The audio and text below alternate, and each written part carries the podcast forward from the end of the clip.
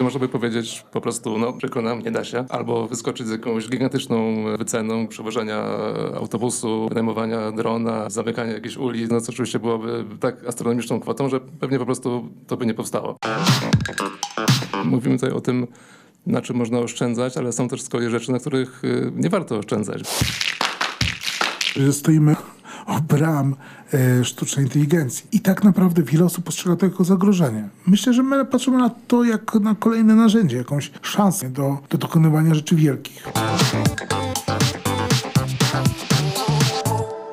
To nie jest problem, żeby stworzyć reklamę, gdy pieniędzy jest naprawdę bardzo dużo, ale jak sobie poradzić z postprodukcją, jak sobie poradzić z produkcją, gdy ten budżet się nie styka? Gdy kołderka jest po prostu za krótka i ciągle stopy wystają nam w środku zimnej nocy. Dokładnie po to spotkaliśmy się dzisiaj z Jackiem. Cześć Jacek. Cześć Mateuszu. Żeby porozmawiać o optymalizacji budżetowej w postprodukcji. Brzmi to bardzo dumnie i bardzo poważnie, a tak naprawdę chodzi o to, że spróbujemy dzisiaj podać Wam przykłady udanych oszczędności, które zrobiliśmy dzięki postprodukcji, ponieważ często myśląc o postprodukcji widzimy wielkie, efektowne rozwiązania, na przykład nie wiem, Terminatora albo jakiegoś innego Transformersa, który składa się w amerykańskiej superprodukcji, a czasami chodzi o to, żeby po prostu oszczędzić wasze pieniądze, a często również czas na planie, bo na planie, jak już wielokrotnie mówiliśmy, czas to pieniądz. No to co? To powspominajmy może, Jacek, kilka produkcji i kilka rozwiązań, które w jakiś sposób możemy przełożyć no, na tą rzeczywistość uniwersalną, na jakiś przepis, na oszczędność. Dokładnie, bo postprodukcja to nie są tylko te wielkie, efektowne hollywoodzkie ujęcia, tak jak w Terminatorze czy Transformersach. To są też często takie małe rzeczy, może nawet w wielu przypadkach niezauważalne dla odbiorcy, ale które właśnie powodują, że, że w dużym stopniu ułatwiamy sobie zadanie i jakby finalnie dbamy o ten budżet klienta i, i powodujemy, że coś jest po prostu wykonalne, że po prostu można to efektownie i w miarę łatwo zrobić. No to uporządkujmy może tą naszą wypowiedź. Przejdźmy od czegoś, co się wydaje najprostsze, czyli ujęcia stokowe. Gdy myślimy o stokach, co nam najpierw przychodzi na myśl? Ujęcia stokowe rzeczywiście kojarzą się w pierwszej chwili z czymś, e, z czymś takim trochę tandetnym, trochę może nie jakiejś najlepszej jakości i wydawałoby się, że ciężko można wykorzystać w profesjonalnej reklamie. No od razu widzimy te uśmiechnięte, radosne buzie. Tak, tak, no jakieś takie, ki, takie kicz dłonie. na pewno, ale to jest taka mała rzecz, która może nam w wielu przypadkach bardzo pomóc. Na przykład mieliśmy taką produkcję, w której trzeba było pokazać nowy model autobusu, który jest sprzedawany na, na, na całym świecie, w różnych miastach. Pamiętajmy, że to nie jest zwykły autobus. Ten autobus, akurat ten konkretny, to był autobus, który miał 18 metrów długości. To był kawał autobusu. Chodziło o to, żeby pokazać e, fajne, efektowne ujęcia tego autobusu, który jeździ po tych wielkich miastach na całym świecie. Już nie pamiętam dokładnie, jakie to były miasta, ale to były miasta typu Dubaj, Berlin, no generalnie cały świat. Natomiast problem polega na tym, że producent tych ujęć po prostu nie miał. No tu wie, był jeszcze większy problem, taki, że autobus istniał w jednym egzemplarzu na etapie, gdy robiliśmy premierę, ponieważ to był taki model pokazowy, egzemplarz pierwszy. No i ciężko byłoby ten jedyny egzemplarz, który miał swoje plany i dosyć dokładną rozpiskę działalności aż do premiery, żeby był przewożony z miejsca na miejsce i zajmowany przez nas przez dwa tygodnie na przykład. Mhm, No dokładnie. No i oczywiście tutaj można by powiedzieć po prostu, no przykro mi, przykro nam, nie da się. Albo wyskoczyć z jakąś gigantyczną wyceną, gigantyczną kwotą właśnie tego przewożenia autobusu, wynajmowania drona, nie wiem, zamykania jakichś ulic w miastach na całym świecie, no co oczywiście byłoby tak astronomiczną kwotą, że pewnie po prostu to by nie powstało. Natomiast my wyplaniliśmy z tego w taki sposób, że poszukaliśmy ujęć stokowych właśnie z drona, pokazujących ulice tych miast i następnie w procesie postprodukcji wstawiliśmy po prostu animowany w 3D autobus w te prawdziwe ujęcia. Tak, no to jest kwestia jakby warsztatu, czyli to było na tyle dobrze wstawione, że widz, który to oglądał, dawał się całkowicie oszukać. Tak, tak, to było nie do, nie do poznania, bo ja, ja powiem szczerze, że sam kiedy zobaczyłem ten efekt finalny, nie wiedziałem jakby różnicy. Tak, tak szczerze powiem, że gdybym ja to ujęcie zobaczył, nie wiedziałbym, że tam było coś robione w 3D, to dałbym się nabrać. Powiedziałbym, że tak, to jest, to jest prawdziwe ujęcie. Rzeczywiście wzięliście ten autobus do, do Dubaju i tam go nakręciliście. Poza tym, jaka to korzyść dla klienta w momencie, gdy będzie sprzedawał ten autobus i będzie rozmawiał, pokazywał film korporacyjny, sama możliwość pokazania na jednej z bardziej efektownych ulic tego autobusu w tym mieście, do którego właśnie w tej chwili ma być sprzedawany, no tak naprawdę to jest znowu jakiś profit, jakiś dodatkowy hak, którego może klient używać w momencie, gdy będzie komunikował sprzedaż. Tak naprawdę czasami to jest akurat bardzo efektowny przykład. Natomiast czasami to są prostsze rozwiązania. Pamiętam, jak chcieliśmy pokazać, że dana firma, do której pracujemy, jest bytem globalnym. Działa na wielu, wielu rynkach, ma wiele, wiele realizacji. No i był problem. Bo tak naprawdę materiałów do końca nie było, albo było ich za, za mało. Z kolei te, które my kręciliśmy, były kręcone albo lokalnie, albo na niewielkiej ilości rynków i musieliśmy coś zrobić. Nie chcieliśmy brać ujęć ze, ze stoków, tak zwanych typowych stoków. W tym wypadku poszukaliśmy kontaktu i poszukaliśmy ujęć do firm, które zajmują się kręceniem w danym kraju i w ten sposób na przykład pozyskaliśmy na wyłączność ujęcie z Maroka, gdzie właśnie jest realizacja tego klienta. Tak naprawdę w ten prosty sposób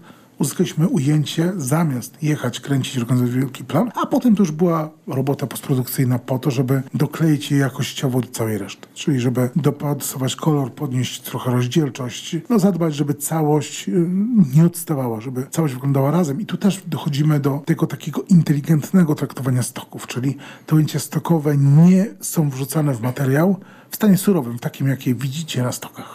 E, Nie zapominajmy też o kompozytingu. Właśnie e, ujęcia stokowe dają nam tą możliwość, że e, nie wszystko musi być rzeczywiście fizycznie zarejestrowane na, na planie. Z jednej strony to może być to, o czym mówiliśmy, że po prostu bierzemy gotowe ujęcie i jest ono wykorzystywane w montażu, ale w wielu przypadkach wykorzystujemy też ujęcia stokowe do kompozytingu. No dobra, Jacek, ale czym jest ten compositing? Może zacznijmy od tego. Compositing to takie składanie jakby od podstaw e, ujęcia z różnych elementów, tak można by to nazwać. Czyli, że na przykład nie, nie wszystko musi być fizycznie na, na planie zarejestrowane, tylko pewne elementy możemy później dodawać. Czyli na przykład, no najprościej mówiąc, jest powiedzmy plan, plan zdjęciowy w plenerze, w scenariuszu mamy napisane, że jest to piękny, słoneczny dzień, niebieskie niebo, a akurat o tej porze dnia, kiedy zdjęcia były robione, takiego pięknego nieba nie ma. No i co można by zrobić? No można powiedzieć, no odwołujemy zdjęcia, czekamy trzy godziny, zobaczymy, kiedy, kiedy wyjdzie słońce, kiedy będzie piękne niebo. No oczywiście tego nie da się zrobić, bo to byłyby za, za duże koszty i za duża komplikacja. No i tutaj przychodzi nam z pomocą właśnie compositing, czyli na przykład możemy to niebo sobie podmienić na, na takie, jakie nam się podoba, albo nawet dodać jakieś inne elementy. Jeśli coś tam w scenografii jest takiego, co, co nam się nie podoba, co klientowi nie odpowiada, zawsze możemy to później wymienić i tutaj też z pomocą przychodzą nam te ujęcia stokowe. I Tutaj myślę, że bardzo ciekawym też case'em do opowiadania jest sama odległość przyrzutu, czyli czasami nawet nie chodzi o pogodę, ani o inne tego typu warunki. Wyobraźcie sobie, że macie odpowiedni dom. On jest świetny, do- doskonale pasuje. W dodatku jest 20 metrów od drugiej lokalizacji, w której kręcicie. No ale niestety to, co jest za nim,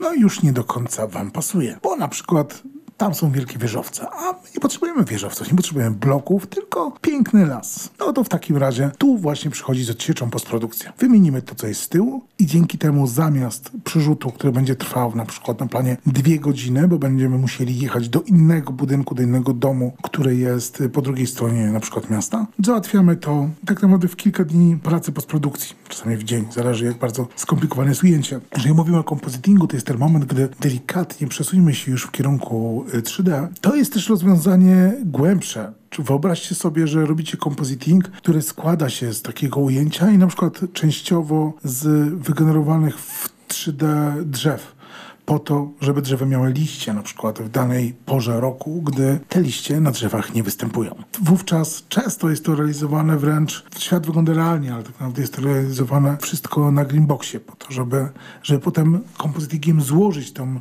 przestrzeń w coś rzeczywistego. My nawet ostatnio robiliśmy takie ujęcie, gdzie główny bohater strzelał palcami, a za nim gasły po kolei latarnie uliczne, aż do końca ulicy.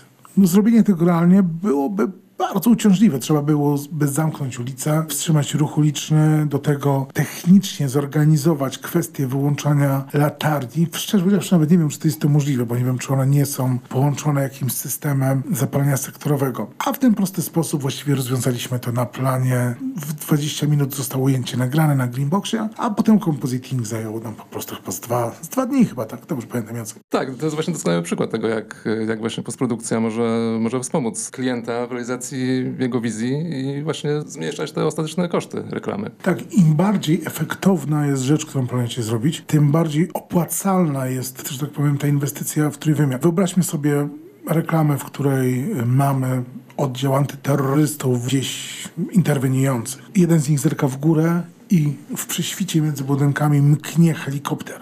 Helikopter oznaczony znakami policyjnymi, y, który buduje nam całe napięcie. Pojawia się oczywiście odpowiedni dźwięk, anturaż.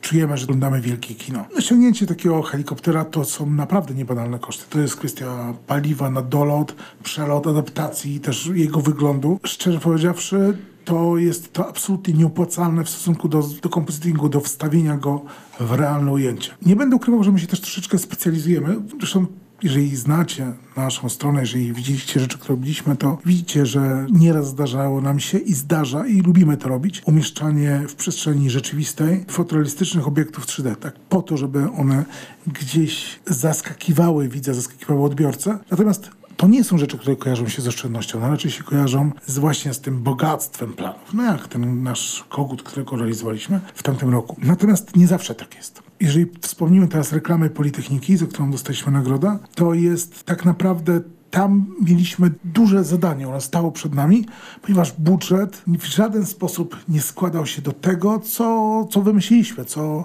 co, co wszyscy chcieliśmy No co ty stworzyć. przyz, przyznajmy się.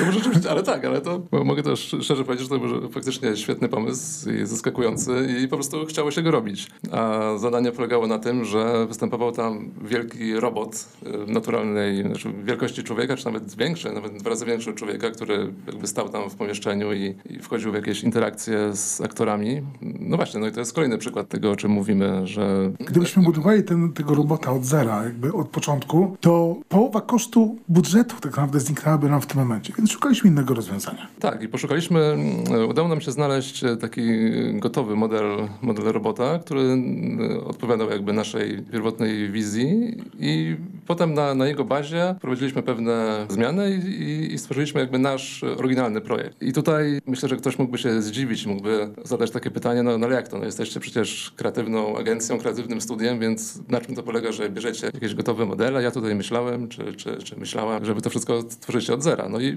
oczywiście, że tak, mo- możemy to zrobić i to też robimy. Natomiast prawda jest taka, że tworzenie takich postaci trójwymiarowych zupełnie od zera to jest bardzo długi i skomplikowany proces, który też oczywiście ma konkretne przełożenie na, na finalny koszt takiej produkcji, bo to wtedy trzeba tworzyć jakieś koncepcje tych, tych postaci, trzeba je narysować w 2D najpierw, musi to robić jakiś grafik, rysownik, to jest cały, cały proces akceptacji, wprowadzania zmian, tworzenia jakichś pierwszych modeli. Jest to bardzo skomplikowane i gdybyśmy tak do tego podeszli, to ta reklama na przykład, która wyszła bardzo fajnie i tak jak mówisz, nawet e, dostała nagrodę na jednym z festiwali, ona pewnie by w ogóle nie powstała, bo klient po prostu nie miałby na to, krótko mówiąc, budżetu. Tutaj ja od razu nadmienię, że ta droga wygląda trochę.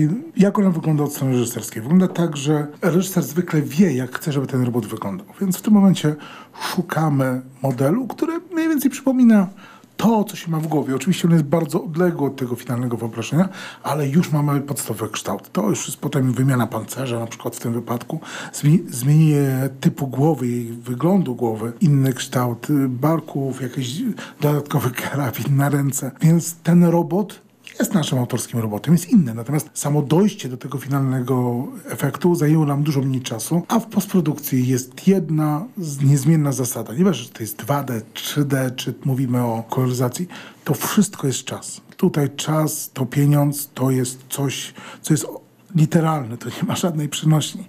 Po prostu każda godzina pracy postprodukcji kosztuje daną stawkę godzinową. Dokładnie tak przygotowywane są też dla Was wyceny. Tak naprawdę przeliczamy ilość godzin, które nad danym projektem będą spędzali graficy. Czasami też chodzi o, tylko o spryt. Nie wiem, czy Jacek pamiętasz, ale ten sam problem mieliśmy tak naprawdę w sadze. Mieliśmy do pokazania pięć uroczych misiów. Cała misiowa familia musiała pojawić się w tej reklamie, a tak naprawdę budżetu na to by nie starczyło. Rozwiązaliśmy ten problem pewnym, dosyć sprytnym zabiegiem. Tak jest, ponieważ e, mimo, że to była cztero czy pięcioosobowa rodzinka, to dla nas, dla, dla animatorów, dla, dla grafików, dla postproducentów, to był tak naprawdę jeden miś. Ponieważ stworzyliśmy jakby tylko jedną postać, jeden szkielet misia, który tak naprawdę był animowany za każdym razem tak, tak samo. Nieważne, czy to był tata miś, czy mama miś, czy tam synek, czy córeczka, ktokolwiek to tam był, już nie pamiętam dokładnie, ale tak naprawdę to była ta sama postać, ta sama animacja. Ona po prostu, kiedy była tatą, to była może troszkę większa, kiedy była dzieckiem, była troszkę mniejsza. Różniły się kolorem, jakimś Tak, tak, kolorem futerka,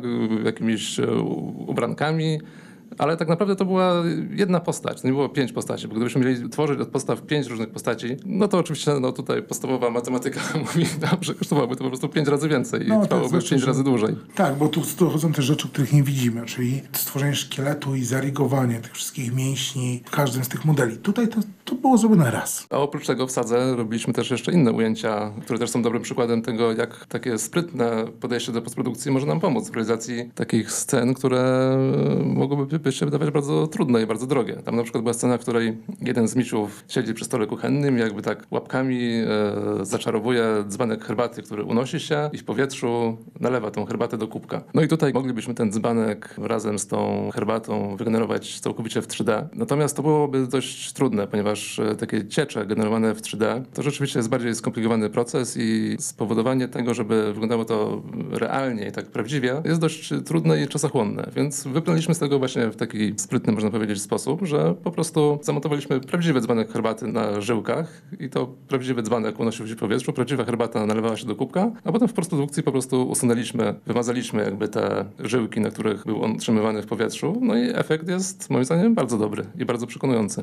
No, czasami są to takie rzeczy, które są totalnie praktyczne. Na przykład robiliśmy postprodukcję do jednej skandynawskiej reklamy i to jest przykład, jak ciekawie i w sprytny sposób można sobie ułatwić w ogóle pracę za pomocą postprodukcji na planie. Historii dokładnie nie pamiętam. Tam story polegało na tym, że eksplodował śnieg, gdzieś obrzucając samochód, cały dom, dach, okoliczne dachy, krzaki śniegiem. No i zbudowanie takiego ujęcia w planie totalnym, y, na planie, gdzie tym sztucznym śniegiem, nie w trakcie zimy, pamiętajmy, musieliby tak naprawdę obrzucić całą okolicę, to byłoby piekielnie trudne zadanie. To byłoby bardzo kosztowne zadanie i bardzo mocno pochłaniający czas. Myślę, że takie ujęcie byłoby szykowane przez cały dzień. No, mnóstwo pracy. Natomiast obrzucenie samochodu i drzwi, które były za bohaterami, już było dużo łatwiejsze. No i resztę robiliśmy my. Tak, ale przejdźmy też na ziemię, ponieważ mam tutaj in- inny przykład, e, gdzie postprodukcja bardzo się przydaje. A przykład, który mi przychodzi do głowy, jest taki może bardziej przyziemny, bo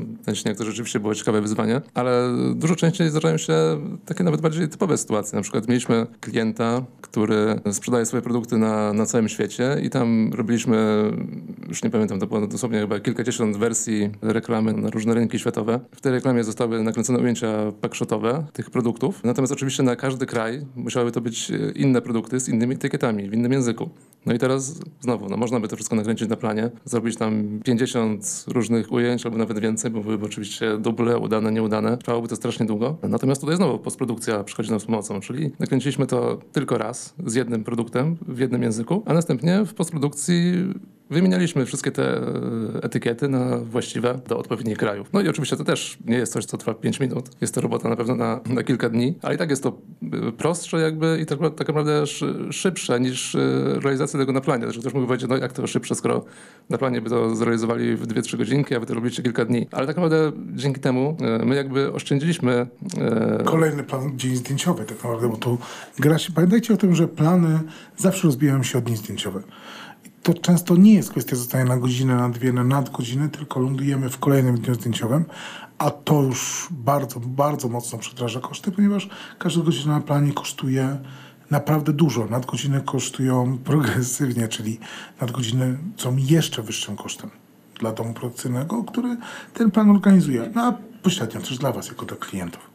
Mhm, tak, pewnie, bo mówimy tutaj o tym, na czym można oszczędzać, ale są też z kolei rzeczy, na których nie warto oszczędzać. Więc tak, tak na przykład wydaje mi się, że nie warto oszczędzać na przykład na tym czasie na planie zdjęciowym, który można poświęcić na, na aktorów, na takie dobre po prostu zrealizowanie danej sceny. Jeśli, nie wiem, potrzeba więcej dubli, no to warto te duble zrobić i na tym nie warto oszczędzać. Natomiast jeśli możemy oszczędzić na przykład na zarejestrowaniu jakichś ujęć pakszotowych, które możemy, nie wiem, może częściowo zrealizować na planie, a częściowo już sobie pomóc postprodukcji, no to to jest właśnie to, gdzie możemy znaleźć te oszczędności finansowe i czasowe. Jak już mówimy o oszczędności, to chyba największa rewolucja i tak dokonała się w animacji, czy w 3D, czy w 2D. Myśląc o animacji dwuwymiarowej, rzadko y, zdajemy sobie sprawę, jak wiele zmieniło się w, w ostatnich latach. Tak naprawdę w tej mierze to już nie są czasy, gdy rysowało się obrazek po obrazku.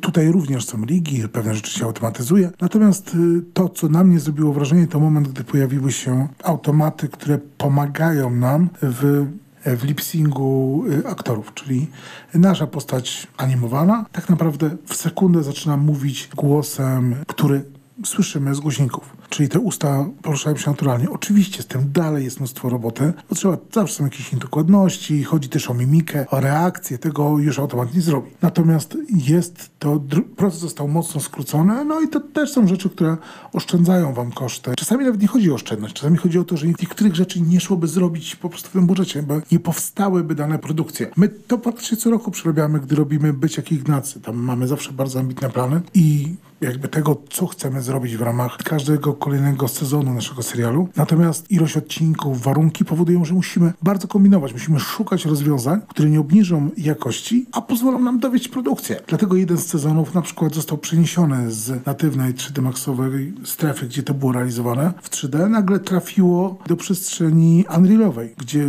ponieważ Unreal jest po prostu szybszy. Te odcinki były szybciej robione, jakby ta ilość godzin poświęcona była mniejsza, lepiej pracowaliśmy dzięki temu kamerami, szybciej jakby to robiliśmy i dzięki temu zmieściliśmy się w planowanej liczbie godzin. Inaczej byłoby to niemożliwe. W Ignacem w ogóle często jesteśmy zmuszeni do tego, żeby szukać tego typu rozwiązań, czyli na przykład prerenderowane animacje 3D, które potem mają zmieniane elementy typu reakcje oczu, ust, po to, żeby tak naprawdę zoptymalizować ten koszt, żeby te pieniądze, które są w produkcji, szły na faktyczne zdjęcia z aktorami, a nie na coś, co jest w sumie dodatkiem tak naprawdę i nie stanowi tego trzonu informacji, która ma trafić do klienta, w tym wypadku do dzieci, które oglądają ten cykl. Wspomniałeś o tym, że te produkcje mogłyby w ogóle nie powstać, gdybyśmy podchodzili do tego inaczej. Właśnie ja patrzę na to w, dokładnie w taki sam sposób, ponieważ no, ktoś mógłby właśnie powiedzieć, że no, korzystanie z jakichś gotowych elementów, nie wiem, gotowych fragmentów animacji, gotowych modeli 3D, że, że to jest jakoś, jakoś, jakieś mało kreatywne, ale tak właśnie nie jest, bo dzięki temu, dzięki takiemu, takiemu elastycznemu podejściu, my właśnie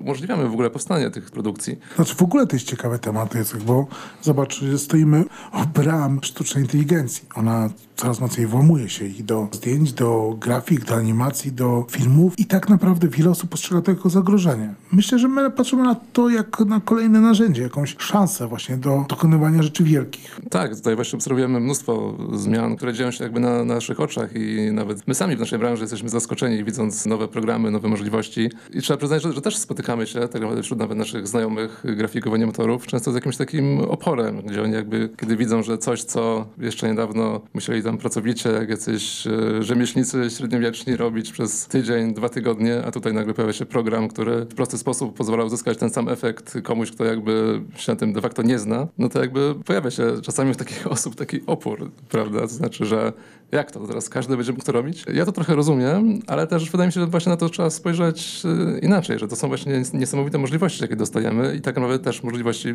właśnie z kolei e, oszczędności dla klientów, dla studiów, ponieważ te nowe narzędzia umożliwiają nam tworzenie rzeczy, które wcześniej były po prostu bardzo drogie i zarezerwowane jakby tylko dla wielkich produkcji. Myślę, że niedługo pojawi się stanowisko operator AI, który będzie w każdym domu produkcyjnym i będzie wspierał tak naprawdę produkcję tymi nowymi rozwiązaniami, ponieważ ten wpływ już czujemy teraz tak naprawdę na każdym kroku. Czy przy rigowaniu, przy jakimś projektowaniu, na przykład te narzędzia są bardzo pomocne na etapie budowania mutów, tego pierwszego researchu estetycznego, ponieważ szybciej i dużo skuteczniej można wizualizować pewne rzeczy dla klienta. To też jest bardzo fajne. Jest to przydatne. De facto pamiętajcie, że kupujecie produkt i wy nie chcecie kupować niespodzianki. To nie jest przyjęcie urodzinowe, na które każe przychodzić z zapakowanym prezentem. Wy chcecie kupić skuteczne narzędzie sprzedaży, coś, co pomoże wam w docieraniu do klienta. Im dokładniej, im precyzyjniej będzie zaplanowana cała produkcja, im dokładnie będziecie wiedzieli, co ma powstać, tym lepiej. No dobrze, to niech to wszystko dojrzewa, niech te nowe technologie sobie dorastają, a jak już dorosną, to zrobimy o tym osobny podcast. Natomiast na ten moment chyba będziemy zamykać Jacek. To myślę, że, że całkiem fajna pigułka nam wyszła tej przestrzeni, gdzie post może tworzyć i tworzy oszczędności na planach filmowych. Bardzo dziękuję i do usłyszenia. Dzięki Jacek. Pamiętajcie o tym, żeby dać kciuka w górę. Będziemy wdzięczni również za subskrypcję, bo chcemy, żeby te nasze treści docierały jak najszerzej. No i do następnego razu. Było nam niezmiernie miło, jak zawsze. Na razie. Cześć.